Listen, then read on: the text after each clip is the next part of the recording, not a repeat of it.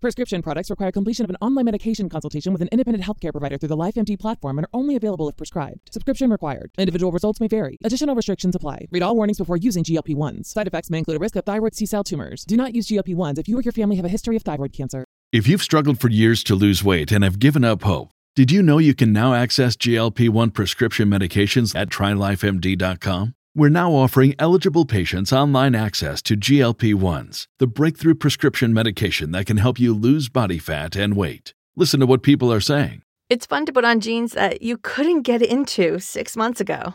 Every morning, I look forward to getting on the scale.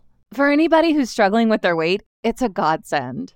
And here's the best part your insurance may cover 100% of the cost of your medication. So go to trylifemd.com to have your eligibility checked right now. Get started today at trylifemd.com. That's T R Y L I F E M D.com.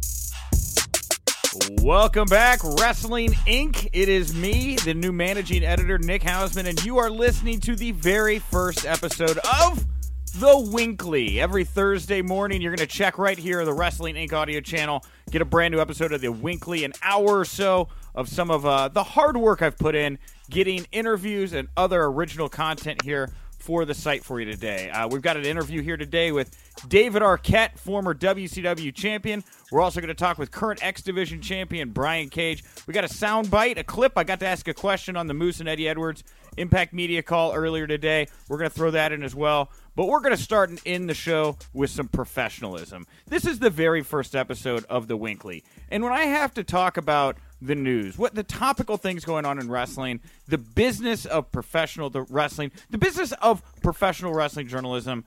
There's one person that I have on speed dial, number one, right there, top left corner. It's the man of the hour right now, joining me from Sports Illustrated, Justin Barrasso. Justin, thank you very much for joining me here. Nick, thank you very much for pumping my tires too. I appreciate it. No, I'm thrilled to be with you. Congrats on the new position, and uh, I'm looking forward to listening, but also looking forward to being part of the show today. Thank you again for having me. Thank you, Justin. Before we got on the air, you said so. You said such nice things about me, and I'm kind of a weirdo. I was always kind of like a high school nerd, right? I'm, I'm a wrestling. I'm a pro. I grew up to be a pro wrestling managing editor of a journalism site. So I appreciate when people say nice things, but it kind of you know makes my lizard skin crawl a little bit. You know what I mean? Well, I think the key thing too is, and whether people like your stuff or they don't like your stuff, or the same goes with me. I think you know, I think it's like a, a band of brothers or a family. It, it's a unique field covering wrestling because, uh, you know, whether you're right or wrong, or people like you, they don't. Uh, people are passionate, and I think that uh, again, I, I think covering this business is a is a privilege and. I, I, really respect those, and there, there are a lot of them. And a lot of us were together in San Fran, and a lot of us were together in Chicago uh, for the different shows. It was fun to be together. But man, it's fun when you have uh, some like-minded people who are just, even if they think differently about the business, that's fine. But you know, passionate and want to want to kind of kind of show it, show off a different lens of pro wrestling to uh, to some of the readers and viewers and listeners out there. So yeah, mm-hmm. uh, as someone who who spends too much of every day uh, digesting wrestling content. I, I, read whatever I can. I listen when I can, and so forth. Uh, no, get my respect. Thank you very much, Justin. You know, I, I try to do my best as far as sourcing stuff, but you're like me. I like to be out in the field. You know, I like to be out on site talking to the wrestlers, getting photos, getting that firsthand coverage. I know that's why we get to see each other. And uh, so, what we're going to do here later in the show, at the end of the show, after all the interviews and everything, Justin and I are going to come back and we're going to talk about our memories and what what the pro wrestling world learned from this uh, this little event that happened here in Chicago called All In. It was about a month ago. We're about a month removed now from All In, so I thought it was a good time to bring Justin on. We both sat side by side. He made the uh, staff people wait extra long into the night to uh, to let us uh, upload our content. So we'll get to that here at the end of the show. So we're definitely going to talk all in the ramifications of that event. But here at the top of the Nick, show, Nick, yes. there were a couple of there were a couple of bets too. I'd love to discuss those with you at that part of the show as well. Whatever, whatever, man. When we get to the all in section, baby, you know we're going to just let it go. We're just going to let it roll here. Um, I'm all about it. But uh, at the top of the show here each week, we like to talk about uh, the big news of the week. A uh, couple couple stories that everyone's buzzing about. Of course, that's what we do at Wrestling Inc. is, is bring you the news each and every moment of every day. And uh, you know, we're going to talk to Super Showdown. We're going to definitely get to that. There was a topic I talked about on the Wrestling Inc. podcast, though, uh, earlier today. And we're, we're recording this on Wednesday night, uh, releasing it Thursday. Um, but it was the the raw ratings, Justin. And that, before we get to the Super Showdown card, I just wanted to get your your personal thought on the. I feel like it's like a boomerang every year around this time. Doom and gloom. Ratings are low. Business in the toilet. I mean, do you feel that way, or is it different this time? Uh, a little of both, I think for sure. I mean, WWE's a, it's a roller coaster, and I mean, you're the the, you hit the climax at WrestleMania, so we haven't even hit the you know in a plot structure, we even a story arc, we haven't even hit the we haven't even hit the rising action yet to get to the turning point to, to get to the climax. Oh, so we still it. we still got a ways to go. But I think a big thing about WWE right now, one thing you can't critique is their business model. Their business model is so good right now that even though Raw, which is their A show, their signature show, weekly show, weekly program, Raw has not been good for the last couple months, and that's someone who watched. Who I mean, I, I watch WWE. I want to enjoy every week, um, and I think a lot of it is the fact it's three hours. But the show, I, I even I'm excited to see Shawn Michaels, you know, back on television each week. But man, should that have closed the show? I, I just don't know. I think Raw's had so many different problems creatively and in terms of execution um, that it's showing in the ratings. People don't want to watch nevertheless, it's a unique time to be a wrestling fan because, again, WWE's model is just so successful right now that they really don't need the weekly rating like they would have in 1998, for instance. so, uh, uh, you know, and, and you you had me. You were talking playwright to me. You were talking rising action, building to the climax. I love it, right?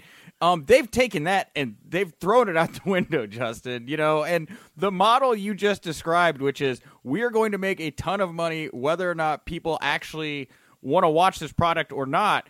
That's a very volatile model, man. You know, I, well, I don't think that's their intent. I don't think their no. intent is to is to put out three hours of, of subpar television every week. I think they want Raw to be good but yeah. I, they clearly have not found the right formula. I mean, every time I want to, I want to invest in the Kevin Owens character, something happens where I can't. Or uh, I thought like this past Raw was an interesting example with Elias. They had the crowd in the palm of their hand, and I thought the Lio Rush interview was too long. I don't know everything. We can nitpick all day, right? But um, I think overall, I think you know, and it's the market dictates what the market dictates, and right now the product is not very strong and the ratings show it.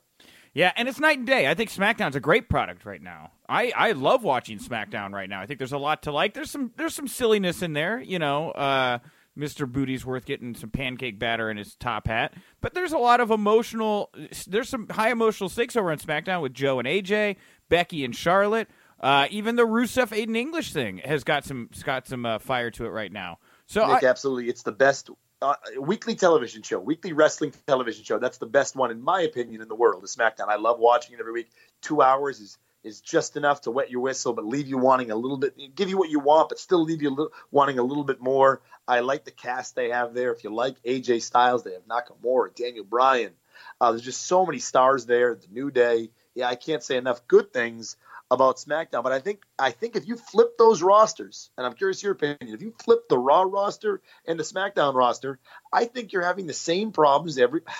I I don't think it much changes. I think you're still running into headaches on Monday night with that extra hour. Well, and you know, and NXT is also a great product right now. I ha- I, I want to say with a straight face 205 Live is, but I would only be saying that to sound hip. I need to get back in the habit, and we'll get to that here in just a moment. But NXT, you know, it's the NXT bridge to the main roster. It's it's the bridge between Raw and SmackDown. I feel like it it all flows back to you know when you get to the the most lucrative or supposedly lucrative of of all the platforms, Raw. Something something happens. I don't know what it is. I I I don't. It, I, actually, I think I do know what it is. Right? I don't want to sit here and be verbose. It's got to be political, right? It's got to be the backstage atmosphere, the the chain of command, the writing structure has to be different for Raw than SmackDown or NXT, right? Well, I mean, I, I think it's clear that Vince McMahon spends more time at Raw than he does on SmackDown, but I, I still wonder, even if Vince was there for every moment of SmackDown on Tuesday, I, I, I just think right, part of it's political, part of it's that extra hour. That extra hour, which is great for business because of the ad revenue it generates, is uh, in terms of, for the content viewer three hours is such, uh, and pro baseball is having the same problem. Major League Baseball with long games, people don't want to watch. Three hours is such, and I know there's commercials too, but that's such a long time to commit to one program. it is, and sometimes I, I again as a WWE someone who watches and enjoys their product, I feel like some weeks they don't know what they're giving you. Are they giving you pro wrestling? Are they giving you a show about pro wrestling?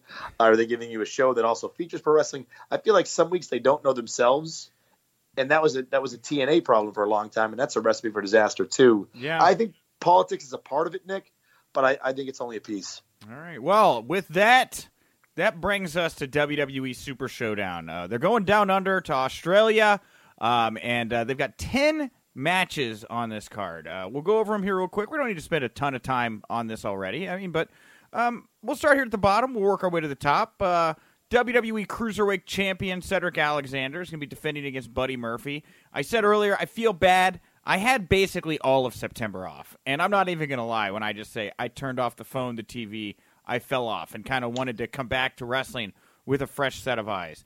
I know I was really liking what Buddy Murphy was doing. Uh, when I left, I thought he was bringing a lot of uh, enthusiasm to the, the division. I like Cedric Alexander, but Buddy Murphy's my guy here. I would love to see a Buddy Murphy Cruiserweight Championship reign. And I wonder, I think that that draws an interesting point too. Looking back at the Saudi Arabia show, the Greatest Royal Rumble, is this a glorified house show like the Greatest Royal Rumble was? Because if it is, I don't think any titles will change hands. I think Alexander, I think it's a good opportunity for them. I actually hope that opens the card. I do think it's a great opportunity for those guys, for those two to impress, um, especially it's such a big stage like this. But I wonder if, again, if we're going the same route we went in Saudi, where it's kind of a table setter for the next show. And I think this is a glorified house show that's a table setter really for Survivor Series. Excuse me. Uh, to get to Saudi Arabia to get the Survivor Series, and I, I don't think we're going to see a whole lot of uh, necessarily major storyline activity. But they want to. I think if you're going to do a title change on this show, because there's really there's That's this, the one. there's this, and then there's the WWE Championship, and then the SmackDown. No, there's there's four title matches on this card, but this would be the one I would think you would do the title switch on. I agree. If if a title is to change, this is it. My personal opinion: no titles change hands. But I again, I think it's a great. I just hope with a ten match card, I think there's no limit on the network. I hope they get a good 12, 15 minutes. You can do a lot in that time, and I hope those two guys open the show to a hot crowd. I think it'd be a really nice way. Like I think the cruiserweight title match should open WrestleMania next year. Uh, would be a great opportunity to highlight that title. That opening match, man, it's the crowd. You and I were there at All In. Oh. We were there at Mania. That opening match, the crowd is is ready to go. Like that's a great chance when you want to get a brand over with that 205 title. Uh, that'd be a nice chance to do it. And and I really like Buddy Murphy. He's he's uh, I mean he looks incredible first of all, but he's got so much versatility. He's not big enough necessarily to go out there in the main event, but he is the perfect uh, type to be a uh, you know almost in the vein of Neville a little bit uh, in in the cruiserweight division. Um, uh, you know. And we said that match, if that was a match, I don't know. Now I'm starting to second guess myself here as I'm looking at the card because I also see the SmackDown Tag Team Championships, New Day defending against the Bar. I think you could do that as a title change too. I don't think it matters. Yeah, I don't. I again, I just don't think we're going to see a lot of a lot of story. I think they're going to show off their talent. They're going to highlight their talent, but it's not going to really. I, I don't know. Not that it's not going to mean anything because the show obviously means something, but I think it's going to be the, the house show type where you see some some action and it's fun and, and guys get time in their matches or people get time in their matches. But I, I don't. I don't foresee the New Day dropping the titles in Australia either. Uh, we also talking tag team action. Asuka and Naomi, newly formed tandem here, taking on the Iconics. Uh, uh, the Iconics, I would think, would are they going to be over like Grover here, down under, right? They're the the hometown duo. I would hope so, and that's a good chance for them. I hope that. I again, I, I think that the, the interesting thing about WWE is even when the storyline's not there, there's such talented wrestlers on the roster, the, the women and the men, that the, the pay per views are good just because the wrestling's great. But I hope we also see some. I don't want to say content, but I hope we get to see some. You know, hear the Iconics cut a promo on the way to the ring, and I hope the crowd is fired up for it. I hope Buddy Murphy gets to cut a promo on Cedric Alexander before that match. I hope that we get a chance to hear, especially from the people that maybe need that extra boost in terms of getting over or getting over, elevating themselves to that next level, Nick. I hope they get a chance to maybe get a little mic time. Again, this is a card where you should be able to explore and have fun, and you're not competing against anyone, and and that you're the only show in town. So I hope that it's on the network. I hope that they give an opportunity to, for instance, the Iconics to cut a promo before the match, or if they win and the crowd's going nuts after the match. I, I do think there's a lot of possibility, even if the show is a table setter. I think it's it's going to be an important one. Okay, now I hope. now now let's let's be real here. WWE has a penchant for having wrestlers lose in their hometown. Uh, do you think that's what happens here with the Iconics? Do you think they, they stand a chance of picking up a victory, or you think they're going to take the, the pinfall here? I think if this was 07, they'd lose. I think they come away victorious. Uh, t- Naomi would be the one to, to pin, I would be guess, not Asuka. I, I you know what? It wouldn't shock me if Asuka took the pin, but I certainly hope it's Naomi. Man, you're not wrong. It's just like what's happened. You know what's happened. Uh, let's move over. Uh, I'll, I'll, pin this one. We're a little out of order here. I want to talk John Cena, Bobby Lashley versus Kevin Owens and Elias. Man, after Monday, I hope Owens and Elias win. I mean, I hope they I hope they pin John Cena. The excuses that Renee Young and the other commentators have to make up for why John Cena isn't there and Bobby Lashley is representing the team and stuff. It's pretty. It's I don't know. It's almost got to the point where it's made me a little like anti John Cena in a way great point. I thought Monday was interesting. It, it just seemed like it was obvious they were going to have Cena show up, and then Lio Rush came instead. The crowd was dying for a Cena appearance. It felt like to me. I agree. To me, it's one of those things where why would you ever want to highlight? And I know the crowd wants to see it. They want to see John Cena, and they're going to get the chance to see him. But I agree. Have have Cena and, and Lashley bump heads, and one guy gets knocked out and the other guy gets pinned, and then you could have so much fodder for Owens and Elias to, to feed off the next couple of weeks of Raw that they pin John Cena or they beat this team. And Cena's not coming back anytime. And then, you know, he, won't be back on television anyway. So you may as well allow him, you know, he can you can use him in that storyline now. So I agree. I think that it'd be a great opportunity. I am with you. I hope Cena takes the pinfall.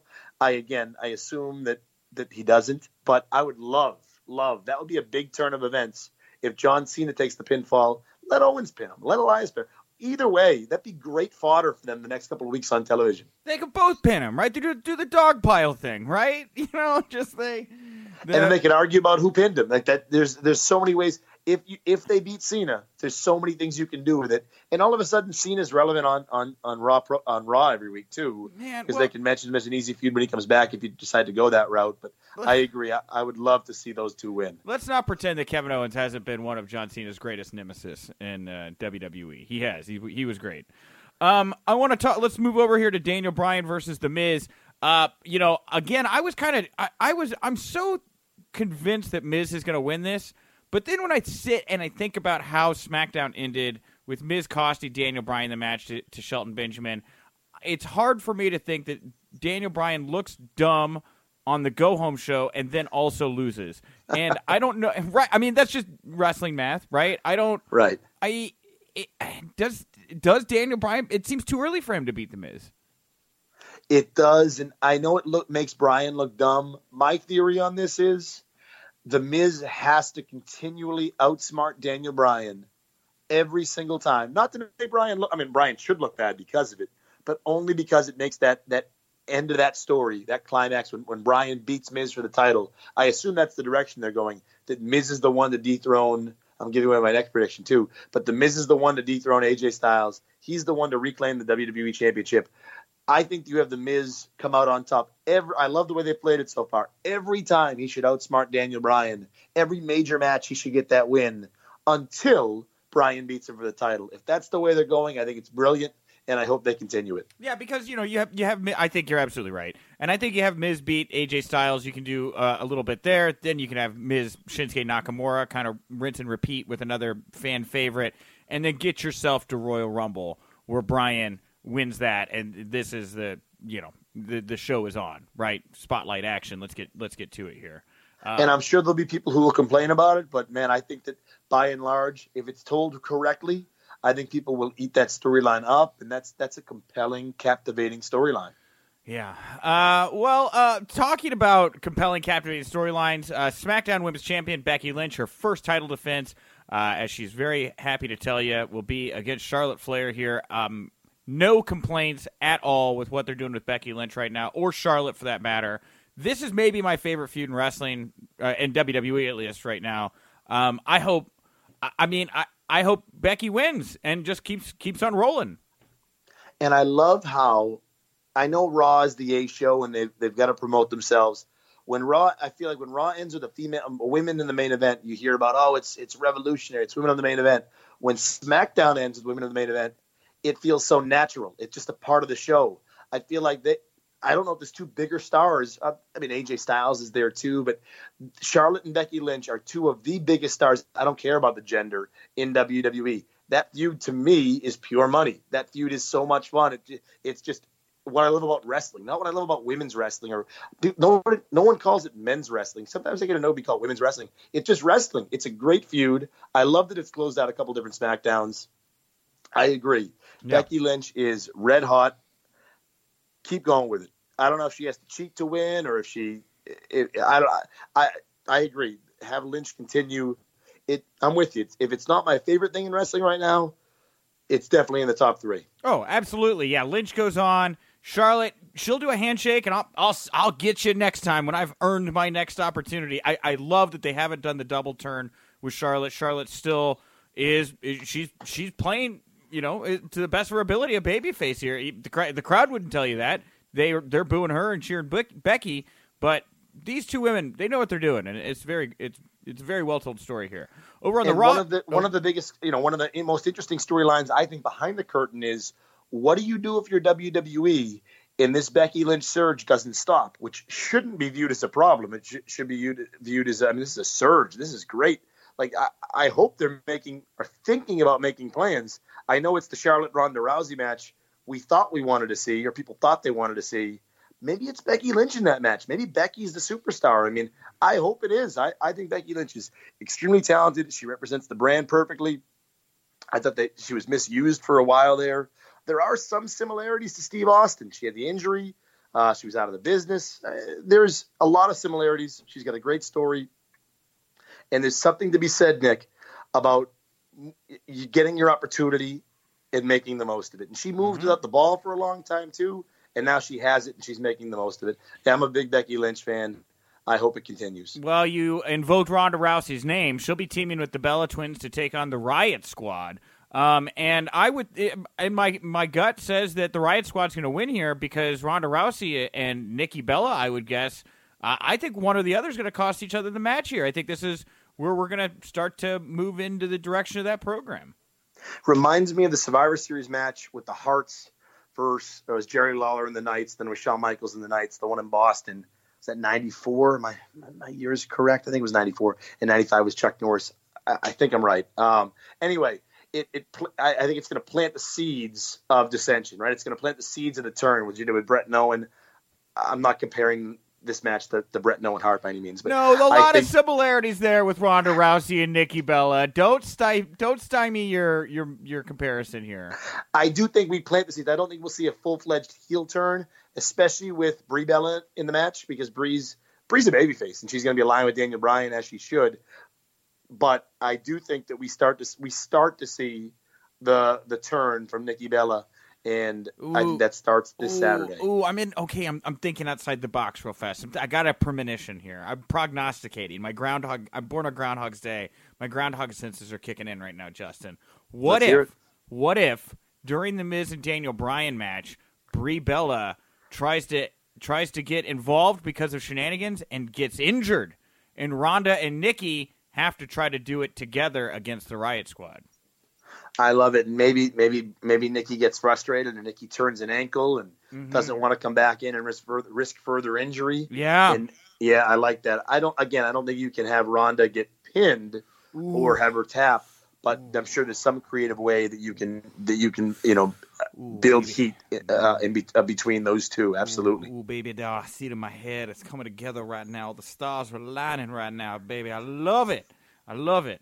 Um, let's talk about the WWE Championship match. AJ Styles defending against Samoa Joe. Um, you know, I know a lot of people had their their complaints, quote unquote, are that this is oh it's going too long. I don't buy that. Length is not a complaint to me. Length of time does not bother me. Are these characters compelling? Do I want to see them fight? The answer to that for me, these two, is yeah. And on top of that, I'd probably watch them fight one or two more times in a pay per view because I think they work well together, and I'm enjoying the ride of Samoa Joe becoming Diamond Dallas Page circa 2002. doing a little bit better of a job. I think I think DDP would admit as well. Sure. I hope they go 45 minutes. I really do. I hope Yeah. I hope they wrestle in Australia as if they were th- this were their last match together. Uh, I thought the you know I, I thought everything they've done so far has been good, but I think we're waiting for that great moment. I liked how they had the storyline at the last pay per view, at the Hell in a Cell pay per view. I think though the longer you go, it's a big part of that story, right? It's not just to go long to go long, that'd be silly, but it's to go long to show that AJ Styles can withstand anything and everything that Samoa Joe throws at him, and he's going to throw everything at him, I would imagine. I love that story. I hope they go 45 minutes. I hope they go 55 minutes.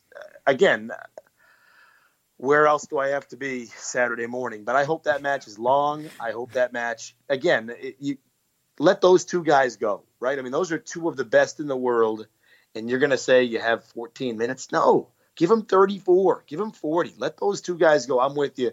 I don't think they can. I don't think they're capable of having a bad match together. I don't know what the crowd will be because I assume that'll be in the middle of the card. AJ Styles is clearly destined to be the WWE champion who never headlines a card or never main events a card again.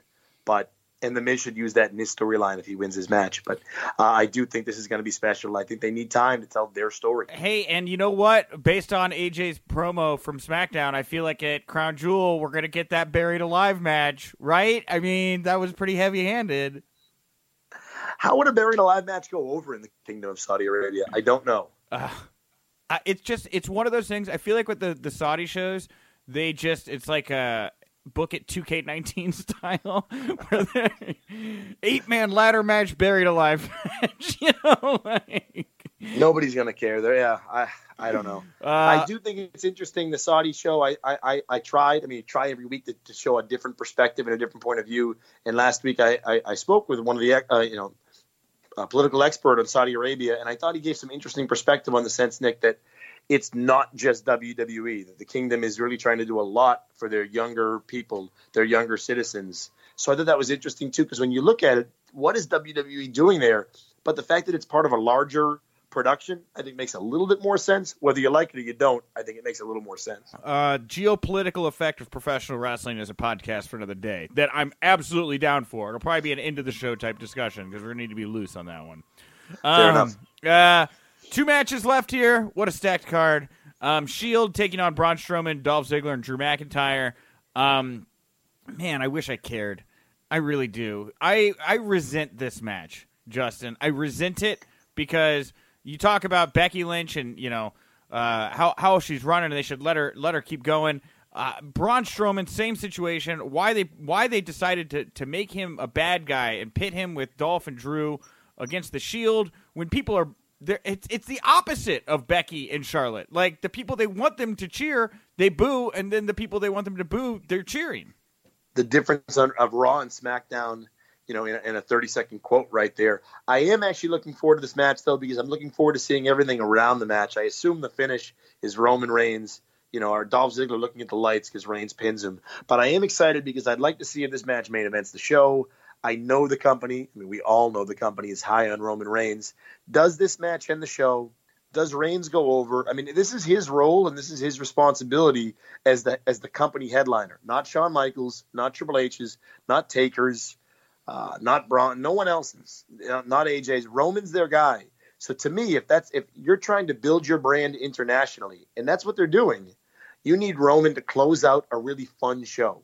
Whether it's a, house show type, which I think it'll be, whether the storyline uh, significance, whether there's consequences to what happens, title changes, I think you need Roman to close out the show, and you need the audience to care. A new audience, a foreign audience, maybe some people who don't normally go to WWE shows, uh, can they keep them compelled by the end of this thing? I think that's Roman's job. I'll be disappointed if he's not in the main event, if the six man tag isn't. And again, to me, it's a glorified house show.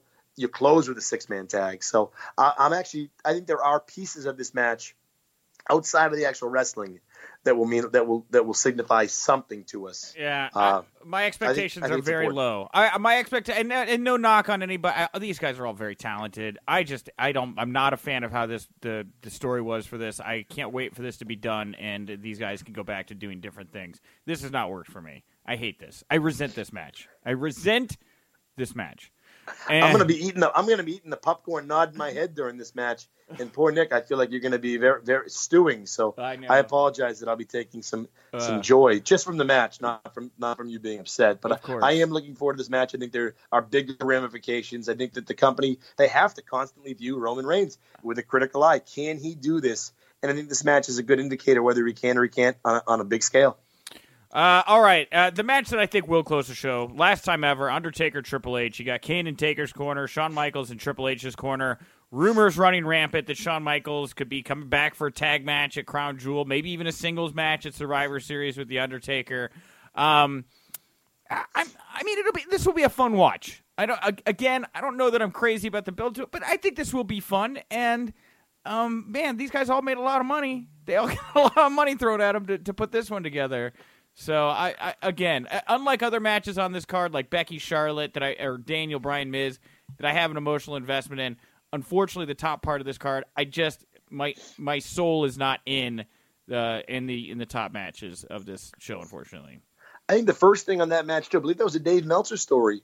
The he broke the Michaels to Saudi Arabia. It, it appears he's right. You got to give him credit. It's a really it's a really good break. Yeah. Um, Dave knows his stuff. Give him credit on that. I don't think this match closes the show only because I don't think there's a clean finish. I think you'd want Roman pinning Ziggler, for instance, and the crowd going home happy. I don't think so. I don't think this closes. Uh, I wouldn't be shocked. You know what? I would be shocked if it does because again, I, I don't think it's a clean finish. It appears all systems are. It seemed to be go for Saudi Arabia. I can't decide, Nick, for the life of me. It's an internal struggle that I'm spending way too much time and thought on whether or not I like Shawn Michaels coming back in a tag match. That hasn't happened yet. Um, I think it's smart though if you're going to bring him back and you want to resolve the Undertaker storyline, which I actually like this idea a lot if this is the direction they're going. If you need to resolve the Undertaker storyline with Shawn Michaels, and that's how Michaels gets back into the ring, that's a good idea because if Shawn Michaels comes back, I have zero doubt in my mind he is wrestling at WrestleMania.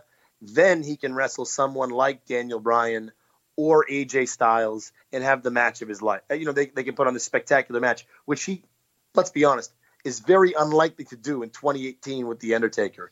I don't think Michaels would ever come back and risk his legacy, a guy with that sized ego, and I mean that as a compliment because he's very proud of what he accomplished. He wouldn't come back if he couldn't go. I think he's going to be limited with Taker just because of Taker's age and Taker's limitations. But if he comes back, they get this tag done with. It should be good, not far from great. And then you can go on to the big stuff. I think, my opinion, and this is just a gut feel, it's HBK Styles at WrestleMania. If that's the case, I can't wait. I would say Daniel Bryan, but I think it's Bryan Miz at Mania for the belt, which I love too. Uh, for this match, I just hope they get through it. I hope it's short. That's another reason I don't think it'll be the main event because I don't think it, it, it can't go. Nick, this can't this match can't go more than seven minutes, can it? look, you don't have to do a bunch of flips and stuff to to have a great wrestling match. These are two guys that know how to take their time, draw out every moment, every glance, every reaction from the fans. Absolutely, I think these guys can go out there and do 20 minutes. Ooh, I'm, I'm putting my over under. I don't know what we're putting on the line here, but I'm putting my over under at seven minutes, and I'm taking the under. I'll okay, I'll take over. I think it'll go 12. 12 or more would be my guess. Um, because these matches are gonna this is gonna be a bunch of I mean, dude, there's gonna be a bunch of shenanigans, man. Kane's gonna be I'm go- there, uh, Sean's for what be it's there. worth, I'm going bell to bell. Now the whole the whole thing might go 20 minutes, but I'm going bell to bell. I think it's under seven. Okay, I'll take that. I'll take that dollar bet, and we'll get to betting here at the end of the show. I think this is a good segue. Uh, so that is the final match of the Super Showdown for us to preview here. We went a little long in the tooth, but thank you, Justin, for riding along with me. That was a uh, a heck of a ride. I enjoyed talking about this show. But let's get to it. We got some big interviews here on the debut episode of the WINCLY. We're gonna go right now to an interview with a former WCW World Heavyweight Champion, a man who has returned to professional wrestling and is making a big splash. It's David Arquette.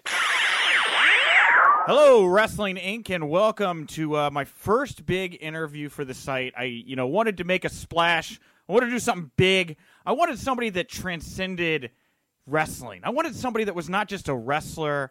I wanted, I wanted somebody that was a, an entertainer that that crossed over into to all the other mediums that embraced the world fully. And I have that man right now. He is a former WCW World Heavyweight Champion. You probably know him from the movies as well.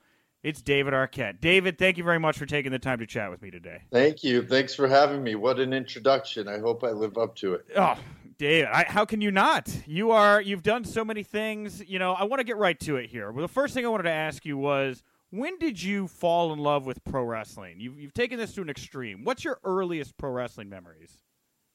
Wow, my earliest pro wrestling memories is literally like uh, George the Animal Steele and, you know, black and white uh, TV, eating turnbuckles. Like that's the like early, early stuff I saw.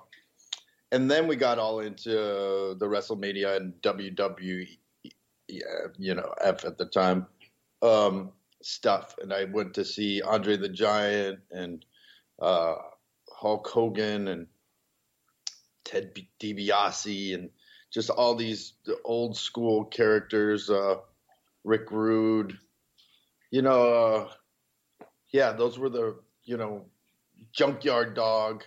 I mean, I went to these road shows and I just fell in love with it. Me and my buddies would all go and, uh, you know, we're, we're totally into it. And, you know, the whole Cyndi Lauper, Mr. T, you know, that whole time period was crazy. Dude, you know, and what I want to know is so you're explaining all these awesome memories, these great wrestlers, the height of the rock and wrestling movement were you watching this and saying I want to become a pro wrestler? Like, was the acting thing?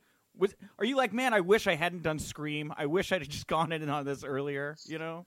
Oh, when when I got older, when I did uh, Ready to Rumble. Yeah, I did Ready to Rumble. It was like, wow, I get to work with you know Macho Man and, and you know Sting and like I'm gonna like they're gonna be in this movie and Diamond Dallas Page and no, so that was just like I can't, I couldn't believe, and I love the the character was kind of like uh, me when I was younger, in a sense, like who still believed in Santa Claus. You know what I mean? And and you know, and and and I do to a certain extent. You know, what uh, I've always loved it, and I've always loved, uh, you know, the different levels of uh, suspending your belief, and then sort of understanding different levels of it, the more I learn about wrestling, the more it becomes real in a in a crazy way. Yeah, yeah, you get in that bubble where it all just starts to make sense, and you're talking that language back and forth. I totally yeah. hear what you're saying. But before Ready to Rumble, did you have any interest in going into pro wrestling, or was Ready to Rumble? Is that where you were like, man, I never thought of myself as a wrestling person, but I guess I'm a wrestling person. Well, when we were younger, we would always like, you know, um, I think a lot of fans kind of picture themselves up there or would love to be involved with it or like you know, I always remembered like, ooh, you know, Macho Man doesn't treat Miss Elizabeth right. I'd love to get in there and, you know, steal her away from him. you know what I mean? Stuff like that. Yeah. So so then when I sort of got involved, but I never really saw myself as a wrestler. I'm, I'm you know, but we did you know, we'd set up mattresses and we'd do like little backyard stuff and we'd um I learned the figure four leg lock from Ric Flair just by watching it and like trying it on my friends forever when yeah. I was a kid. But I never really thought of doing it professionally. It wasn't even like in the Ready and Rumble times, really. It was more recent when I started seeing how the sort of uh, body frame has uh, shrunk down a little so that you know some of the smaller wrestlers can kind of compete in a in a in a big way. That was something that was like, oh, well, maybe I can kind of get in there and and do some stuff. Yeah, and, and so tell take me to that moment because I watched the Wendy Williams uh, interview as soon as you did it. I was like, wait, what? David Arquette pro wrestling update. I'm fascinated. I have to know what's going on here right now. When, when, where were you when you were the light bulb went off and you're like, you know what? I I'm to go for this. I'm to fully commit myself to this. Well, I went uh, I went down. I had a lot of people had started attacking me online, and like a lot of stuff like Ellsworth came out, and you know, like whenever certain things would happen, my name would come back up. Like this is a worse idea than making David Arquette the champion. I started just getting sick of that. Then there were individual wrestlers that kind of started like, you know, trolling me in a way.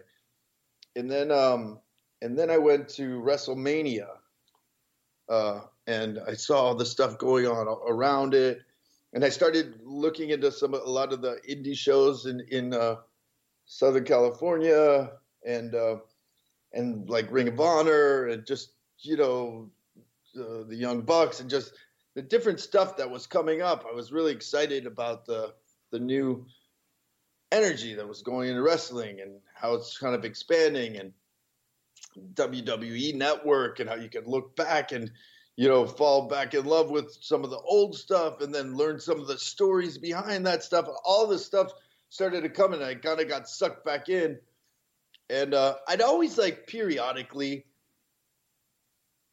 I wouldn't watch you know Raw every you know after all the WCW stuff happened and kind of all the backlash from that I was kind of a little bit like ah uh, stepped away from it for a while. But I'd always pop in and I'd always go to certain shows, you know, when they'd come to town and I'd bring my friends to them. And, you know, I had a, a few, I have a few friends that are like my, my buddies, but they're also like my wrestling buddies. Sure. You know, we sure. always geek out on that specifically or like, you know, the horror movies and that kind of stuff. It's similar groups. So, uh, I was, I was like, I went to WrestleMania and I went to some of the shows around there, and it just was like, you know, I called one guy out who, you know, uh, didn't end up uh, having a match with because it just got too. I, I, had three broken ribs, but then it got too complicated, wow. and um, you know, some of the some people you meet. I, I, listen, if somebody wants to fight, I, we can fight, but then we're, we're not going to call it a wrestling match. You know what I mean? Right. uh, you know, some people that I really dislike bullies, and, and and some there's a lot of bullies in wrestling, so you have to kind of be like aware of it, and if that's what they want to do, like I don't want to. Uh, I, I don't have enough experience to know like what's going on entirely. Wait, wait, wait. Name names. I'm kind of interested. If you want to name names, are there anybody that you've kind of you know, because you obviously are coming at this from a different perspective, right? You're not traditionally the same age. A lot of guys get into business. You're getting opportunities because of who you are and the clout you bring with you. Have you had opposition from folks? Is anybody upset to see you in a locker room or anything like that?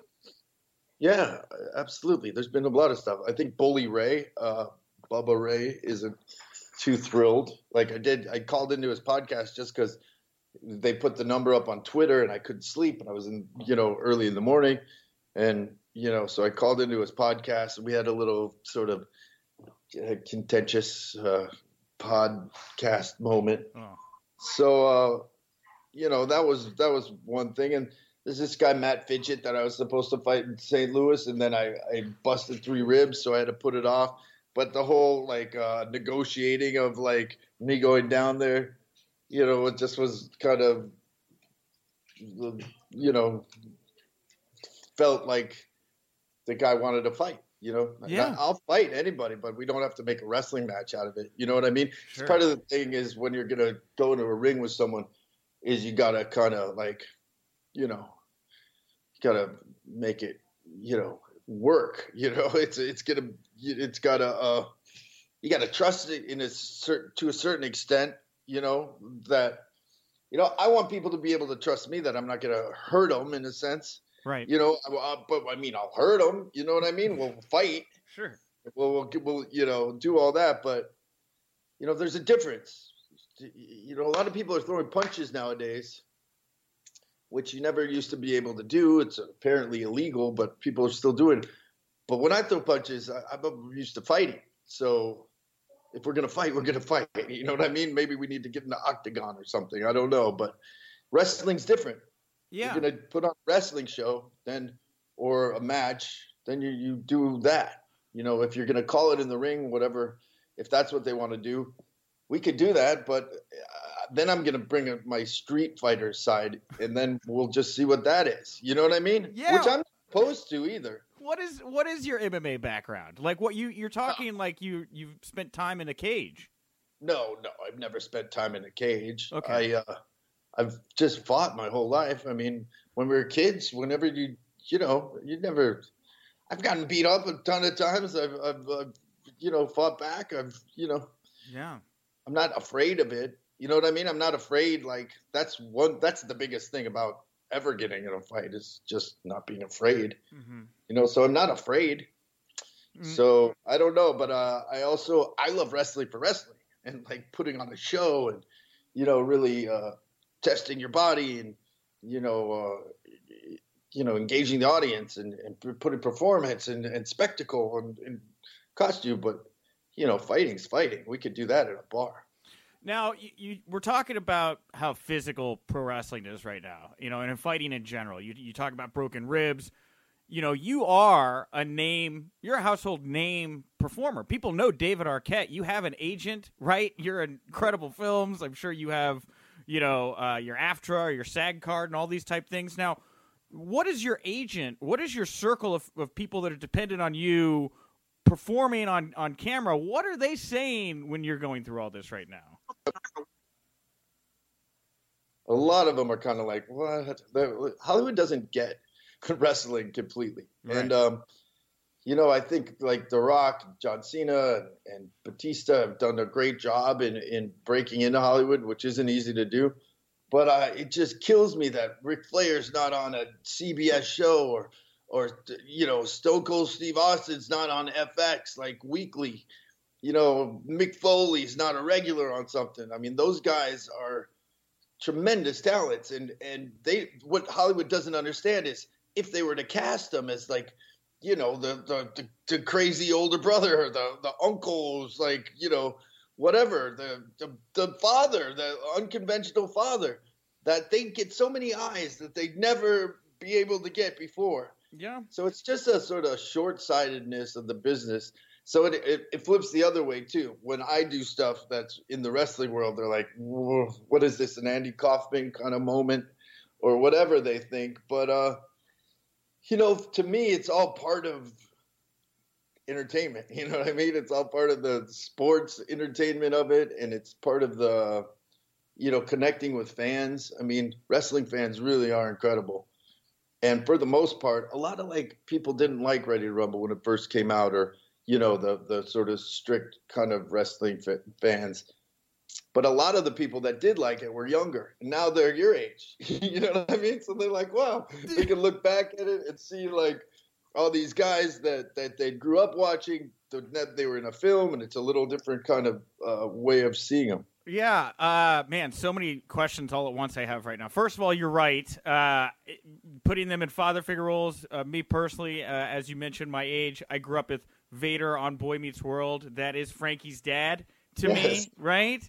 Exactly. And Mick Foley, also Boy Meets World, uh, found his way into that. Thunder in Paradise, right? It was a great show. Right. Um, but those are those. That's smart because those are wrestling fans that then cast them, mm-hmm. who are writers and creators. Yeah. Uh, well, we need more. We need more studio people to get that. Um, well, I want to bring up two a uh, couple things here before we I, I hope to have you back another time, David. We can chat some more. But you know, you brought sure. up Andy Kaufman. I am a gigantic Andy Kaufman nerd. I was more into Andy probably than before I got into pro wrestling as a kid because of my grandma and she had the Andy Kaufman tapes and all this stuff. Right. Um, you say, is this an Andy Kaufman moment? Do you see yourself as the current uh, heir to the throne of the Andy Kaufman personality? Oh, no one could sort of hold his torch. He was such a unique individual. But um, no, I mean, uh, I'm not like doing intergender kind of stuff, you know. And I'm really trying to compete on a on a serious level. And you know, I think uh, wrestling's become um, more complicated in a way. You know, the way it's looked at in Japan and and Mexico, it's you know, it's really respected as uh, more of a sport in a sense. But I don't know. I mean, a lot of the time, even when I'm hearing myself talk, I, I feel like I'm full of shit. But it doesn't, you know, matter. I mean, I don't, um, you know, I'm just trying to yeah. figure all this stuff out myself. But um, I don't know. It's it's just so much. When I'm about to go on the road and go to these little shows and you know getting a car and like I'm getting a lot of the experience of uh, just a little glimpse and taste of, of of what you know these independent wrestlers are experiencing. And you know and doing independent shows is a lot different from doing what I did at WCW so I don't know. It's it's been a uh, been interesting. It's been very real. You know what I mean? Yeah. what gets me really upset when people say you know, it's why I, I had a big argument with Brian Robbins, the director of Ready to Rumble, when we were doing the scene where I say wrestling's not fake, and I'm screaming it. It's because when I was a kid, that's how I felt. You know, I would really like, oh, it would just really get me upset whenever anyone said that. So that when my dad said it, you know, in the film, it would just rub me so wrong. It's like you don't believe in me. You know what I mean? You don't like. So, I don't know. I'm getting a really uh, amazing education into this business, and I've been able to like look back on a bunch of matches and, and listen to people about what upset them about it. Start feel some of the history and start seeing. You know, I met this guy Vic Delicious in in uh, uh, Northeast Wrestling who uh, who shattered his leg and, and has been going through a bunch of surgeries and you know that's the kind of uh, stuff that people you know wrestlers go through that they do, like dedicate and, and sacrifice themselves to, bring bring people entertainment. A lot of the time, just in a gymnasium with for 200 people, but it's because we love it, and that's sort of why I'm still in it, and so why I want to be a part of it, and I want to. I've been doing a documentary about it too, so that it sort of lets people in ideas to like also bring people in to show them what is this world who are these fans? You know, mm-hmm. why do people? Uh, why were people so upset? Are you still making the documentary? Any update on you know when this could see the light of day? How, did you know how long you plan on filming for? Anything like that? Since you brought it up. Yeah, we're probably filming until like January or something. You know, I'm uh, you know that's my side of the business. I'm a filmmaker and, and actor, and so you know we just my, me and my wife had started a we just did a documentary called Survivor's Guide to Prison, and that we produced. And so when I was going to go, started going through this, when I first initially went to uh, uh, the um, WrestleMania weekend, I just I had my friend who was just shooting like a, you know, like a video camera. Yeah. And then we started looking back at some of the footage. We were like, you know what? If I were to do this, we should film it. You know, we should see this journey and just, you know, the first night we, first day we go shooting, we get into a little bar room scrap with the the nasty boys. it's, it's out of control. Uh, so yeah, it was pretty amazing. Right. But they're great. I mean, I, Brian Knobbs is very cool. Uh, Jerry was not as thrilled with us. Well, Jerry's the responsible of the Nasty Boys, which is weird, okay. right? I and I'm good friends with Knobbs. Knobbs text oh, yeah. Knobbs text me on like holidays, and I'm like, wow, I didn't know we were that good of friends, right? Wow, he's awesome. Yeah. He's, but Jerry Sags, he's like an electrician. He's he's got a legitimate he's got legitimate businesses and things that he does. Yeah, yeah. Um. Yeah. Uh before I, I have one thing I want to ask you here at the end. I will ask about RJ City. I feel like it would be bad on our part to not mention RJ. He's been so integral in. Do we have to? well, I mean, he's been so integral in you and you no, getting. good. We he, should mention him. Yeah, you know what? It, how did you meet RJ? What is the status of your your Arquette City tag team here? well, I met RJ through one of my friends that I was talking about, who's um, one of my wrestling buddies. So he lives in Toronto. So he's always sort of cueing me in on the sort of indie stuff going on in Toronto. And then uh, my other buddy who lives here is the other friend that I'm always talking about wrestling with. So he was telling me about the different people he liked up there, and he mentioned RJ City, and it's really funny. And he's mentioned Bea Arthur that he does, and I was like, "Who is this guy singing and you know doing show tunes and talking about uh, um, um, sorry, getting distracted. Uh, it's all right. Bea Arthur. I mean, so then, um, so then during that WrestleMania weekend, he does a show called um, your coffee in your underwear or something. So I was like, let's do it, and I did it with him. And I'm literally 50 pounds heavier at the time. it's pretty embarrassing, but we did it, and um, and then we sort of after that got in a little bit of a feud and then uh, and then through getting to know each other, and then you know the the fact that I wrestled with three broken ribs, and he sort of gained a little bit of respect for me.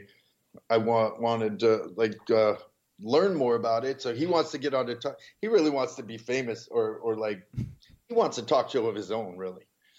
So the idea is to get him on a talk show, which isn't proving to be that easy. You know, he wants like uh, Jimmy Kimmel. I mean, okay, well, maybe if we make WrestleMania, you know what I mean, we'll be able to, you know, or even any kind of sort of high level thing. But we're not, we're not there. Okay. To be honest, and uh, so I've got some calls out to Harry. You know, Harry Connick's show, and you know, maybe we'll go back on Wendy Williams because she does like Beefcake Man. Well, Dr. Oz, right? You could talk about your broken ribs there. I mean, I feel like that's the platform, you know? By the way, Dr. Oz would be amazing. Or uh, Dr. Phil. Oh, yeah, that's Dr. the dream. That could be a very special Dr. Phil with like bring on some old wrestlers and everyone like talk about stuff. That would just be funny. Come here. Oh, is this one of your Come children? We got, we got future wrestler right here. Oh boy. Look at this guy. Look at this guy, King Whoa. Kong Bundy, right here. He's one years old. Whoa. He's a one-year-old monster. Wow. He's like, He's side eyeing me. Yeah, He's also doing. that's that's Gus. Hi, Gus. I'm Nick. Say hello. Hi. Your father was in an incredible film called Ready to Rumble. It's better than Scream. yes. Uh, well, I obviously I don't want to take you away from time with Gus here. My last question was going to be, what is your status uh, of on terms of you know been doing business with WWE? Obviously, I feel like a match with you on their platform or something there should be in the cards. Is that something you want to do or no? Oh, I'm a huge fan of WWE and I have the utmost respect for what they've done and the business over there. I love NXT. What they're doing is incredible. So I don't know if anything uh, made sense. You know, I don't also want to ruff- ruffle any feathers in that world either. You know what I mean? I don't want to do anything I don't deserve. You know what I'm saying? Sure. Well, I So, think you uh, and you and Ciampa in NXT. That's Oh God, I would love. I'm just a huge fan of Tim. He's just uh, probably one of the best heels in the business right now. yeah. Oh, Such a like a, you know, really cool character, not character, but person like heel. Yeah, agree. Um, so, lastly, though, while I'm talking WWE, WWE Studios, is there a chance Ready to Rumble 2? Is it in the cards? Is it going to happen? Do we get the sequel? Whoa, uh, ready to rumble 2, man. Well, to see that that's sort of why I did the documentary. It's like an unofficial Ready to Rumble too. I'm DDP in it. We go to a yoga retreat. We go down to Tijuana. I study with luchadors. Um, I have a eight man luchador match. That's where I broke my three ribs. Now, wait, this makes sense a little bit, and I really am not trying to go much further down the rabbit hole, but you did go down to Mexico, wrestled under a hood. Nobody knew it was you until like a couple days later. That's Yeah. all going to be in the documentary, then, I would take it. Yes? Yeah, Oh. yeah. We we got to wrestle on the streets of Tijuana and beg for change. It was pretty intense. You know, There's uh, there's some crazy stuff, crazy stuff. But um, oh, man. Yeah, I'd love to do anything with any of these, really. I mean, I have a match coming up November 9th uh, in Poughkeepsie, and Kenny Omega's on the same. Uh, I'm on the same card as him. It's just unbelievable that I'm going to be in the same locker room or just, you know, be able to watch his match. You know, that's like a thrill. Well, and it was cool because we did, you know, I did commentary for Warrior Wrestling. You did a match at Yeah. Warrior Wrestling. You being in that locker room, just like getting to see you alongside, you know, all of the Rey Mysterio was in that locker room. Oh, God, Rey's always been really cool. He was around in the WCW times too, so he was super cool. Yeah, I mean, but even in that room of because there was a lot of big names on that Warrior Wrestling Brian show. Cage, yeah, yeah. Dude, it- you were the one everybody was looking at. I feel like I loved that the promoter asked everyone to turn down their sexuality for the show. Do you recall this? Yes. And I said, um, how are we supposed to do that, really? I mean, that's rather impossible for me. Yeah. So- Yeah, yeah, that was a great moment. It was a good moment. Anyway, I'm gonna, I'm gonna, I'm gonna leave this here. I want to bring you back another time, David. Maybe further Yes. down your path to pro wrestling here. And um, thank you very much for the time, man. I didn't want to try to focus on the on the past. You got so much stuff you're doing right now. oh, it's all cool. I don't mind. We can focus on the past next time. Does that work? Oh, yeah. Whoa. Mhm. Yeah, man. Yeah, kaleidoscoping out here to close the interview. That's the way. Thank you, Thanks- David. Thanks, for having me. Appreciate it. My pleasure. Have fun with Gus this afternoon. I appreciate it. Thank you very much to David Arquette for being the very first guest ever here on the brand new Wrestling Inc. audio channel WINCLY podcast. And now we're going to kick it over to a couple more bits of audio. First, we're going to have my clip from the Impact Media call this week with Moose and Eddie Edwards, where I try to ask Eddie about uh, a possible return to the tag team division. Uh, I also got a chance to chat with Brian Cage. And closing out the show today, we are going to be chatting again with Justin Barrasso all about All In. Hi, this is uh, Nick Hausman from Wrestling Inc. Thank you so much uh, for taking the time today, uh, Eddie. I just wanted to go to you and ask. Um, you know, you've you've had such great singles matches recently. Uh, you were known as a tag wrestler for so long. Um, you obvious, you know, do you, you have trust issues? It seems with uh, you know your friend here turning on you. Do you have any interest in going back to the, the tag division? Is there any anyone you would trust in that, or you see yourself Oh, decidedly as a wants singles? with Eddie. Nobody wants Moose. to tag with him. 'cause he's a- All right, Moose. Who wants to tag, tag with a guy who's going to eventually turn his back on you? Huh? All right. Anyway, uh, yeah. Well, clearly, I have I have a problem picking uh, quality friends and quality partners. Uh, you know, it's something that I, I would definitely. I, I I'm open to that. You know, whatever I need to do at whatever time in my career, you know, whatever whatever it calls for, I'm ready to do. So if if down the line it calls for me to get you know get the tag team going again, you know, I'd be more than happy to. Who knows down the road uh, who comes back into wrestling and who, who who's still around that you know I may tag with. Uh, you know, time time heals heals most wounds. I won't say all wounds, but heals most wounds. Who knows? Joining me at this time, he is the current X Division champion. You know him as the Machine, the master of the Weapon X. It is Brian Cage. Brian, thank you very much for taking the time to chat to me today. Chat with me today. Hey, no problem, man. Thanks for having me. Now I have to bring it up every time. We share the same birthday. You are a groundhog. I love that. Um, I brought this up last time uh, that you're a groundhog, um, but I didn't get to ask the question that I wanted to ask, which is, do you have prognostication powers as well? Can you see into the future? Uh, you know, there's been some times, you know, when, when I've had some some pretty vivid dreams that that definitely uh, have a little premonition of what's to come. So, uh, you know, a little bit, a little bit, not not quite groundhog status, I'd say, but you know, there's a little bit. Okay.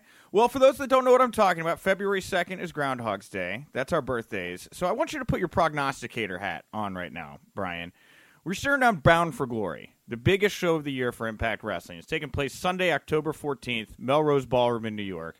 You have an OVE rules match. Anything goes. You're partnering up with your Lucha brother, Lucha brethren, Pentagon and Fenix, to take on OVE. What are you? What are your prognostication abilities telling you is going to go down in this OVE match? I mean, could put you know the the lucha machines going to go out there. We're going to get our stuff in. We're going to own the spotlight. We're going to steal the night, having the match of the night. Of course, with OVE and OVE rules matches, whether you like them or not. I mean, their six man tags are unbelievable. Like their worst one is still probably the best one you've ever seen. Um, so I expect nothing but the same, except for the fact that we're going to be in it. And like I just said, we're to own the spotlight and steal the show and have match of the night. There's some great matches on there. Uh, the other six man LAX, I'm sure they're to have an awesome match too. But I think you're to see a couple new things you haven't seen yet from me, um, and maybe as well from from the Lucha Brothers. But uh, it's to be a hell of a ride, and I expect us to get our hands raised high as the winners, and uh, more importantly, as I keep reiterating, having the match of the night. You know, and when I think of you, Brian, you know, you're obviously, you know, you're huge. You're built like a horse. You're athletic. You can fly. Um, I don't necessarily think of you as a hardcore brawler necessarily, though. How have you adapted having to be thrown in the snake pit with these guys? Uh, you know, uh, it's definitely not um not a common uh, match that I'm usually put in, but I mean, anyone who's familiar with my work in Lucha Underground has seen like my Falls Count Anywhere stuff with the Mack, True. And um, uh, matter of fact, actually, uh, Sami himself is Jeremiah Crane in the the three we had uh, last Ultima Lucha. Um, so I mean, like when it's when it's necessary, it's happened. I mean, I've I've been able to adapt and and put forth. It's usually not uh, something I just kind of fall into. It's not by choice. It just kind of happens that way. But uh, you know, so be it. Then uh, then I'm there to uh, to get my stuff in and, and show everyone that uh, the answer to the question who better than Brian Cage is is still nobody. Whether it's a regular match, tag match, six man, hardcore match, so so on and so on and so on. Who are, who are your favorite brawlers from wrestling history? Who do you draw influence on when you're when you're preparing for a match like this? Oh man, you know, that's you know when I was, when I was younger, I was actually a, a real big fan of Raven and WCW, the whole Raven rules stuff. All right. Um, uh, and he's probably one of my favorite guys to play on Revenge as well. I always relate everyone to the old N64 game. Um, yeah, yeah, I, I always liked his stuff. Yeah. Well, what was it about Raven? I, am interested. I was a big Raven fan as well. I was also kind of like an angsty, like alt rock kid. I mean, he was like my demo there. I mean, what was it about Raven that draw you that drew you in?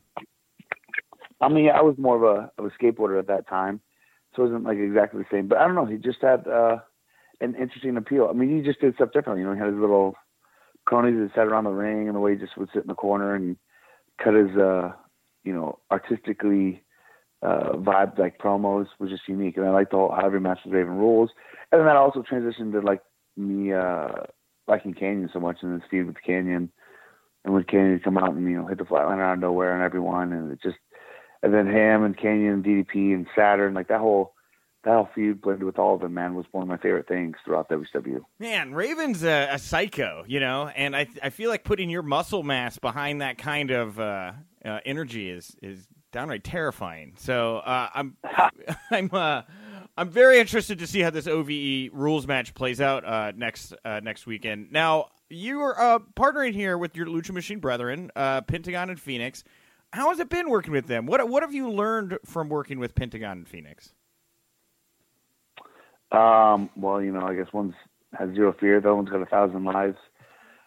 Uh, you know, me being a machine, I, I feel like you know, lives don't matter, and I have no fear because I'm a machine, so I shouldn't have any fear to begin with. But uh, no, man, it's it's it's been great. I mean, they're they're two of the most talented guys out there, and uh, and so over, so over. So um, the fact that I've gotten to uh, you know rub shoulders with them, I think is beneficial to to both of us and helps uh, both of us uh, gain a little momentum. And even though we're all on a team, I had that amazing match with Fenix uh, right before this whole thing kind of you know happened. So yeah, once uh, the dust is settled, and we kind of tucked OVE to bed. I wouldn't mind uh, you know having another one with Fenix and Pentagon as well. So. That, and that's something I was going to bring up. You know, OVE is obviously you know the Chris and Sami. They're they're thick as thieves. They're they're tight. You know, are are you worried that you know your team doesn't have the same kind of connective tissue? Do you, do you think there's a weak link or something possibly in your guys' armor walking into this match? Um, I guess you could kind of think that, assume that, but I mean, uh, even though we're not, you know, best of buds, are all, you know, for one state, by one state, and and all that jazz. Um, I think we'll have a common goal, and there's no, you know, animosity between the three of us. We're all kind of go along to get along, and uh, all, you know, are teaming up against OV. So I, I don't think there's any lack of trust or lack of uh, uh, anything to really worry about. And I think the ability that all three of us possess, uh, whether we're a fundamental team or not, I think is enough to surpass OVE.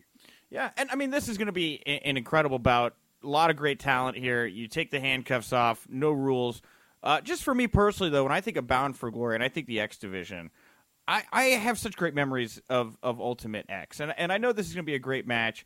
Um, but are you just are you pushing for an Ultimate X Max or match or something like that? Uh, or, or, I guess I should uh, bluntly say, know, are you pushing for it? Uh, you know, I haven't uh, actually haven't discussed with anyone about that, but uh, that would be a cool, unique match. I, I do think that all the Ultimate X matches were always uh, great and you know something unique and different that Impact made up on their own. And I wouldn't. Uh, no one's asked me about it. I haven't talked to anybody about it, but I wouldn't be against the idea of it returning. Man, it's like you, Pentagon, and Fenix. Like, like, like you say, after you're done with OVE and you've you've bludgeoned these men and you've put them eight feet underground. Those the three of you guys, man. I would love to see you get let loose in an Ultimate X match. Do you, do you know why they've kind of pulled back on, on that match type? No idea, actually. No, nothing. I, I don't, and I don't know if it's intentional or if it's just like it just I don't know. It just hasn't uh, organically, you know, been able to produce itself back to somewhere or something that makes sense. But you know, we have uh, we have some good stuff planned in 2019, so maybe uh, maybe it'll it'll make a return sooner than later. Yeah, I'm just throwing it out there. You know, every time I talk to people about Impact Wrestling, it's something that comes up every so often. Such fond memories of, of that. Well, yeah, yeah. I, I know I know a lot of people that were a little upset that the X Division titles not being defended at Bound for Glory have also, uh, you know, parlayed it into like, oh, I, I want to see another Ultimate X match on top of that. So Mm-hmm. you're not the only one. Are you are you upset that you're not getting to defend this this title on the, the biggest show of the year, or are you happy that you're going to have a chance to to go in and finish business with? OVE? Uh, I mean, I, I'm happy being the match I, I'm in. I think it will definitely uh, uh, have a lot of eyes on it and do do well. But yeah, I mean, there's a little bit of you know being an X Division champion. I've I've I've said you know I've wanted to redefine the X Division, which I feel like I've been doing, and you know make it the Weapon X Division. And everyone keeps asking me about Option C, and I want to make you know the world title exactly that Option C because I have Option A. And so not being able to defend it at Bound for Glory, it does hurt. I, I thought actually I would, I would defend it a little bit more at least leading up to Bound for Glory, and uh, and I haven't got the opportunity to. So uh, it, it's it's a little it's a little like oh man, come on, but you know uh, I'm happy doing what I'm doing, and I, I, I believe there'll be plenty of people lined up waiting for opportunities as soon as we're done with OVE, and so I'll uh, I'll get my my title defenses under my belt one way or another. Uh, I want to change gears a little bit here and get your take on the the main event, Austin Aries, Johnny Impact. Uh, I am a big fan of both of these guys. I'm excited to watch them go to war here. Uh, what do you think of this main event? I mean, do you have any predictions here for for either of these? Um, it's uh, I, I kind of assumed and uh, knew that this would probably be uh, the main event. It just it just seemed to make sense. Um, coming coming back, you know, with Johnny returning and Aries being uh being the top dog there for a little while, it just it just seemed like okay, that's probably gonna be the match. And I don't know, man. Like uh, I would have predicted Johnny to come on top, but I mean, with his arm injury, then with the whole bit that's been happening with Cross and Moose being involved and stuff, I I I don't see Aries losing the strap this time. You uh, are you watching Johnny on Survivor right now? Are you a Survivor fan? I am not a Survivor fan, not at all. But but I have talked to John in in uh, in full detail about his his time Don't tell me. out there, and I uh, no no no, of course I can't spoil nothing, but it's uh, it's it's pretty good. I do I do look forward to see, seeing him. I don't watch Survivor normally, but I do want to watch some of his stuff. It's it's cool that you guys have uh, you know somebody in the mainstream right now on such a big show in the mix. I mean, you guys at Impact right now really do have so many great pieces in motion. It's it's really great to see what you're doing. And for you personally, Brian, you know, I, I got to call your your match here at Warrior Wrestling the War of Attrition when you uh, defeated seven other men to become the first Warrior Wrestling champion. It, what is what is this ride like for you right now? Being inside of it, I mean, I feel like this is you've had a rocket strapped to your back, and you're just making waves every single place you go right now. Uh, yeah, it's it's been uh, a hell of a year, and some people that don't know that to wish me, you know, the best. Like, man, well, it's been a pretty good year, and a lot of other fans at many places, like just this past Sunday in Vegas, I had plenty of fans like, man, you've had a hell of a year, hell of a year. Like, oh man, I can't wait to see, you know, what's next for you, just because you're killing it. So, yeah, it, it, it's been awesome, man. Between the the cool stuff I did with Lucha Underground, obviously the the, the extreme push I've gotten from Impact Wrestling, just how hot the indies are right now, and I just feel like I've been blessed with a lot of cool opportunities to work at different places, different countries, different promotions, and uh, and then as you said too, the the Warrior Wrestling as well. Yeah. uh, is definitely a, a place I really enjoy working, and that match was uh, uh, was a lot of fun. And I did give them a lot of credit for being original in a very unoriginal time in wrestling because so much has already been done. So that was cool, man. And, uh, and I mean that whole weekend obviously was just just just just a stupid awesome weekend. So Yeah, tell, um, tell, it, it, it's a great time, man. It's great me, time. Tell me a little bit about that. You know, All In was the night before. The next night, you're you're winning the Warrior Wrestling Championship. You know, I, I know that that's not necessarily in, impact specific, but I feel like you carry the brand to kind of everywhere you go. How was your experience at All In? Oh man, it was it was great. I mean, just the whole weekend of uh, weekend of shows and and and the uh, the Starcast and everything was just such a good positive feeling. Like, cause you know you have like WrestleMania and WrestleCon, which are uh, you know huge shows and everyone's there and from all around the world, and it's it's a great thing to be part of as well. But this had just a different feel. Like it just not to sound corny and cliche, it just had more more magic in the air, and it was it was cool because it was like just everyone who who genuinely truly appreciated and loved wrestling. You know, like uh, all the other big shows kind of transcend you know just wrestling fans, and it brings in a lot of the the general population. Where this was just like the true diehard thing for like just just just the attitude and the feeling all weekend long, just from from all the wrestlers and and everyone backstage and all the fans. Just it was it was on a different level, man. So it was it was definitely probably one of the coolest things I've been a part of, uh, just wrestling wise since I've started. So definitely an historic night, and look forward to uh, to whatever can come next after that. And Yeah. I mean, we just you know we got Bound for Glory in a couple of weeks. We got the tapings in New York right after that. Two weeks later, we had the Jericho cruise. I mean, it's there's a lot of good things still happening, man. And it's uh, and I know even bigger things are going on for 2019. So it's definitely a great time to be uh, a fan or or a worker in the business. You nervous about wrestling on a boat? You nervous there's going to be a big wave when you're like jumping off the top rope or something? no, I'm not. I'm not. Uh, I've been on a few cruises. It's usually not too bad. So right. it is gonna be cool, man. It's gonna be it's gonna be interesting. I've never thought I'd wrestle on a cruise, but this is gonna be fun. yeah. Uh, well, best of luck to you with everything, Brian. Again, uh, he is in an OVE rules match, uh, teamed up with Pentagon and Fenix. It's going to go down uh, Sunday, October 14th from the Melrose Ballroom in New York. Thank you again very much, Brian, for the time, and uh, I look forward to talking to you again soon. Hey, no problem, man. Thanks for having me, and I will. Uh, uh, if I haven't talked to you before, I guess I'll see you out there in January for the next Warriors. Yeah, that's right, man. And then I'm going to start texting you on our birthdays and stuff and being like, oh, what a cool guy next day. Thank you very much, Brian Cage, X Division champion, and uh, we're here at the end of the show, Justin. Um, wow, what a time it's been! The first ever Wincly. I'm glad to to wrap it up with you. We were just talking to I, I was just talking to Brian Cage there about his experience at All In, which is what I said we were going to talk about now. and he was one of the un, underrated stars I thought of the show. I knew he was on the pre-show, but Cage really allowed for some people, including Jordynne Grace. I mean, wrestling's one of those businesses where, in order for you to star, I've got to help you. Uh, Jordynne Grace and Brian Cage worked so well together in that match, and, and he sold for her, and Jordynne Grace looked like a million bucks. And yeah, that show was that was the pre-show, and we sat side by side at that show. That wa- you knew then. Actually, the tag match before that, the Briscoes against SCU you knew right then that crowd was going to be electric and that takes an the show was very very good but that took a very very good show the crowd and made it unforgettable Okay, well let's let's talk. I want to I want to take a deeper dive into all in here. I'm going to unloosen my my suit collar. I'm going to unloosen my tie here. I'm going to pour a little cognac. Um, what do you, you were think? the Ho- you were in the Hogan suit again hundred percent.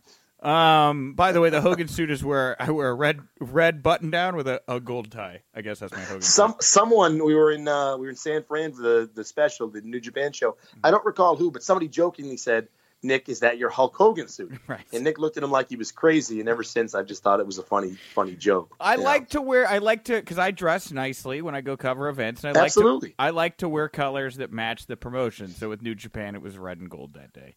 Um, but let's let's as we're talking here about All In, what do you think were the things that really made All In special? What really worked, Justin?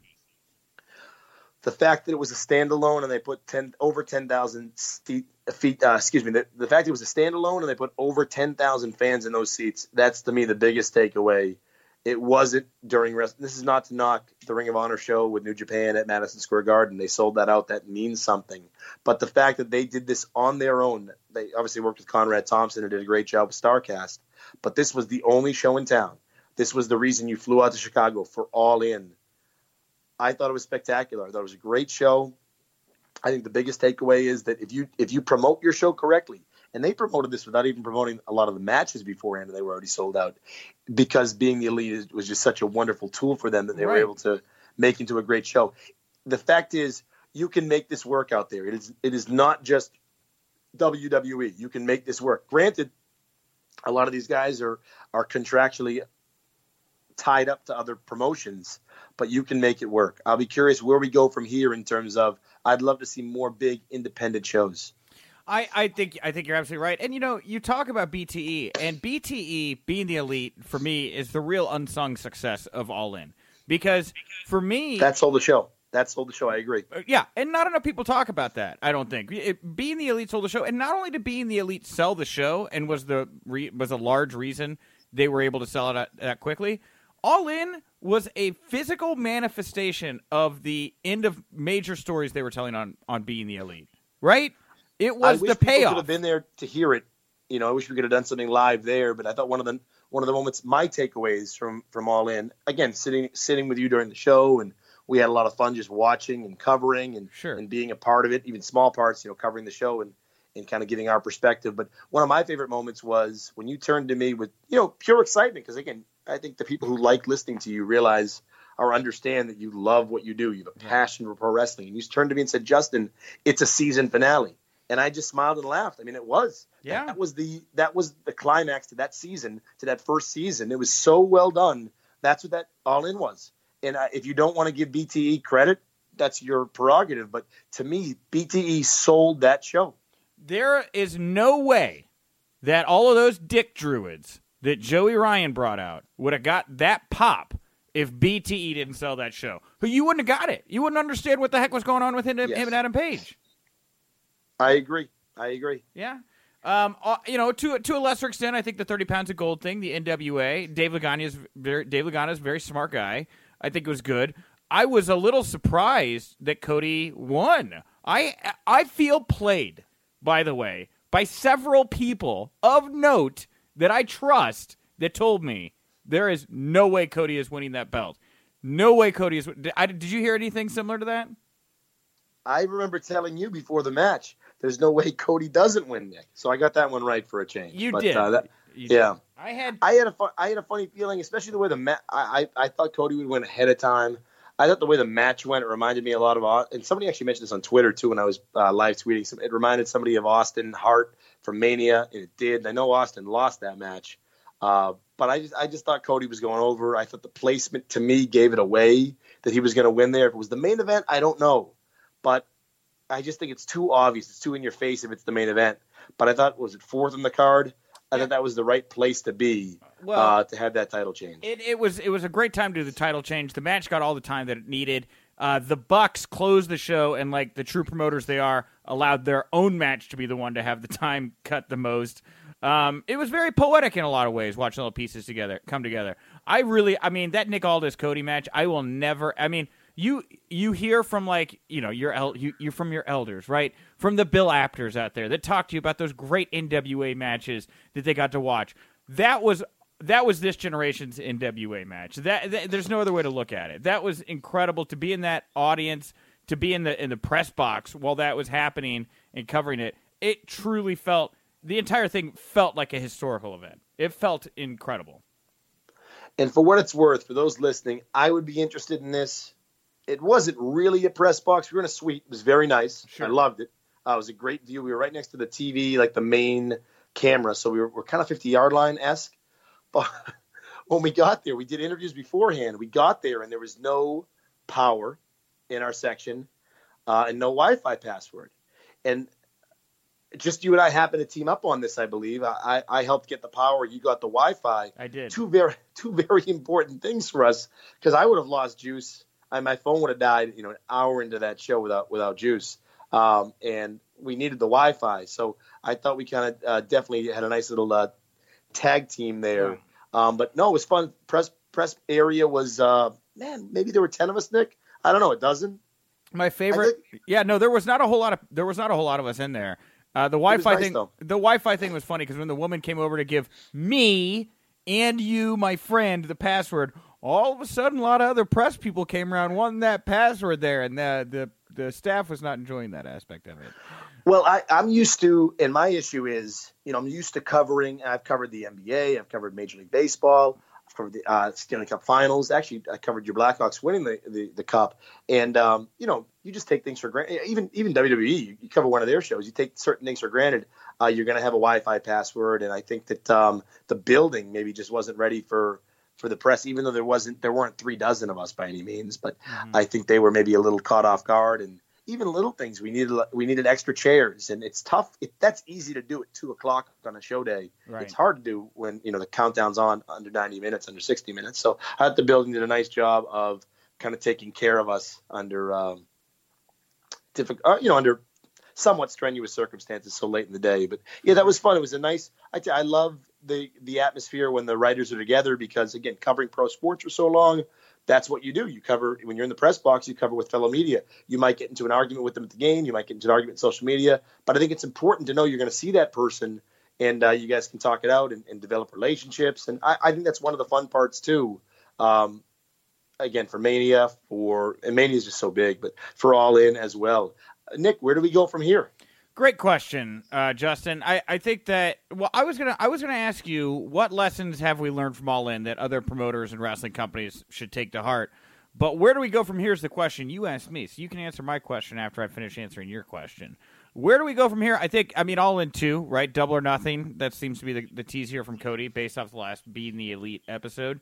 Um, it's gonna be tough. It's different this time. You know the the meta the comparison I've been using is Woodstock Woodstock was great. Woodstock 99 was a literal flaming ball of poo. It was people throwing feces at each other and starting fires and charging $20 for water, right? You can't just call something the same name and expect the same result. You need to have a lot of the same momentum, a lot of the same pieces. I had forgotten the fact that I said to you, this is a season finale. I'm glad I did say that because that's a smart thing that I said. If you're going to do it again, you got a year to, to pave new storylines for BTE, and I think that's what All In two would have to be. I think it would have to be a season finale, a payoff to another season of fun organic stories that were created on being the elite. If it's not that, I don't know that it works the same way. And for takeaways, I think it really spit in the face of a lot of modern day logic or, or tested in time, you know, tested in true logic of pro wrestling they did that without a TV show. They didn't need TV to sell their pay per view. Mm-hmm. They had this incredibly smart, well written, funny online show. So you can you can if you want to be successful in this business and you're creative and you're smart, you can do it. You need interesting characters, and they have them. I mean, the Young Bucks and and the cast they chose to surround themselves with at All In was brilliant. You can do it your way. You don't necessarily need a TV show every week. And I think a big deal too is they gave people what they wanted. They gave them, I think, an Okada Scurll match that, that people were excited to see. I think they, they finished storylines in ways, the Joey Ryan one, for instance, that people were excited to see. I don't think they, they didn't do a bait and switch. They, they kind of gave you what they promised. Also, they gave clean finishes. I, there were, there were, I mean, every one of those matches I thought came to a fitting conclusion, which I feel like in wrestling, they're always trying to sell you something else. Well, they sold you that show and they gave you more. You, you got Jericho once once you ordered the pay per view as a surprise. I, I think that that's the takeaway. You need to to really invest in your in making the product the best as possible. Maybe it's a slippery slope because it doesn't always work. Maybe letting the talent have a little dictate a little bit more of the content in the right cases. I think with the Bucks, you want them working in creative. Uh, but it doesn't always work that way because not everyone's Matt and Nick Jackson. Uh, I think there are some serious takeaways though that this, if done right, can work. There it is. Uh, I'll give. I'll let you set that as the final word. Th- very well said, Justin. Uh, thank you all very much for tuning in to this, the debut episode of the Wincly. A brand new episode drops every Thursday morning right here on the Wrestling Inc. audio channel. Uh, we're putting up transcribed quotes uh, throughout the week from the show as well. Uh, if you want to engage the show, uh, I didn't. I didn't want to do it this week because obviously it's the first show. But next week uh, we will read some feedback at the end of the show based off of you know what we talked about here, the Arquette interview, cage, whatever you heard on the show. Let us know. Hashtag Wincly W I N C L Y. Get it? Wrestling Inc. Lee Wincly. Uh, hashtag Wincly over on Twitter. Uh, also, we don't have a logo for the Wincly right now. Um, and I could have one made, and Raj could have one made, and we talked about it. But I said, you know, it would be a lot more fun. Let's make a contest. Um, let's let you guys uh, design a logo. If you guys do a, a great logo, uh, we'll use it, and uh, that'll become the logo for the show. And I can't promise you anything uh, monetarily beyond the fact that you will get pride for having created the, the logo for the show, but maybe maybe we work on other stuff. I don't know. Maybe we can work out a deal. I don't know. It's like a it's like a it's like a contest with a very ambiguous prize. But if you want to design a logo for the show, I'm going to give it till the end of the month. uh, Wincly. Uh, hashtag Wincly to uh, to submit your logo over on Twitter, and uh, if we like one of those, we'll use it. Uh, and um yeah, uh, there it is. So logo contest. That's our first contest. Uh, I'm at Wink Rebel over on Twitter, and Justin, where can, uh, where do you want us to send people to find you uh, over on the social media sphere? At Justin Barrasso on Twitter. Uh, every Wednesday is the Week in Wrestling for SI.com. This week we opened with a uh, an interview with Bill Goldberg, who talked about the possibility of coming back to a Saudi Arabia show, back to WWE in general. Also, I thought was very interesting through a translator, of course, but Tetsuya Naito called out Chris Jericho and and kind of gave his motivation, his reasons as to why he wants a rematch with Jericho. It's not necessarily for the Intercontinental title, but he wants to beat Jericho so badly that he never returns to New Japan, which could be a foreshadow for the rest of that storyline. So I think there's some interesting facets to this week's column. I hope you enjoy. Again, I am at Justin Barrasso at Twitter. Nick, congratulations on the new position. Thank you. And I look forward to listening. Thank you very much. Tune in next week, guys. We'll back. My guest is going to be Austin Aries heading into Bound for Glory, so it's going to be a big show for sure. Uh, maybe I'll have another guest as well. Tune on in, subscribe, Wrestling Inc. audio channel over on iTunes, and uh, we'll talk to you. Oh, I have a tagline. Can you believe this? I can't believe it. I have a tag. I, I thought of this like a couple weeks ago. I'm so glad I remembered because I'm going to end each show with this tagline. Are you ready for this? Nick, how do we wrap up? Guys, thanks for tuning in. And remember, if you winked, you didn't miss it.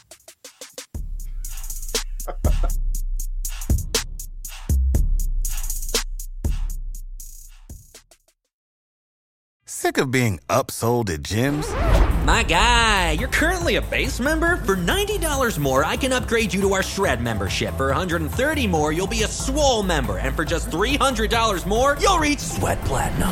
At Planet Fitness, you'll get energy without the upsell. Never pushy, always free fitness training and equipment for every workout. It's fitness that fits your budget. Join Planet Fitness for just $1 down and $10 a month. Cancel anytime. Deal ends Friday, May 10th. See Home Club for details.